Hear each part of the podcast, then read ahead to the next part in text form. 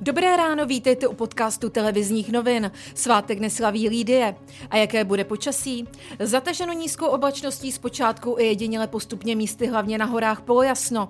Nejvyšší teploty 2 až 6 stupňů, na horách kolem 3 stupňů Celzia. A teď ke zprávám. Vláda dnes bude rozhodovat o tom, zda se Česko přesune do čtvrtého epidemického stupně. Obchody a služby by ale měly zůstat otevřené. Hotely, penziony nebo restaurace budou muset zřejmě koncem týdne zavřít. Více už premiér Andrej Babiš.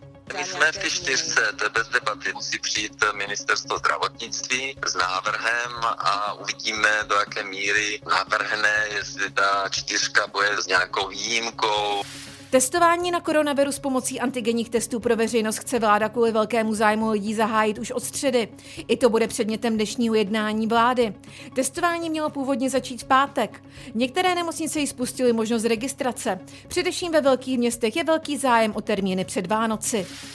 Český hydrometeorologický ústav vydal novou výstrahu před ledovkou, která pokryje silnice a cesty na východě a jihu Česka.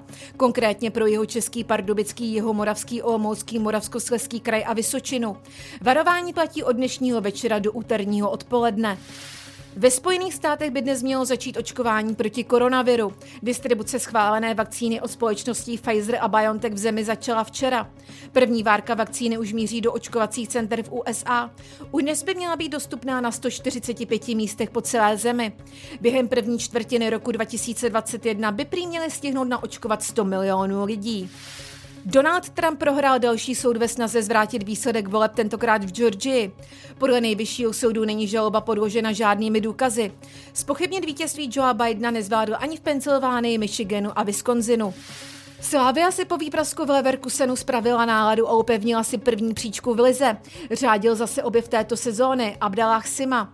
Ten se proti Liberci trefil dvakrát a se šívaní vyhráli 3-0. Další podrobnosti k reportážím a aktuální zprávy najdete na webu TNCZ.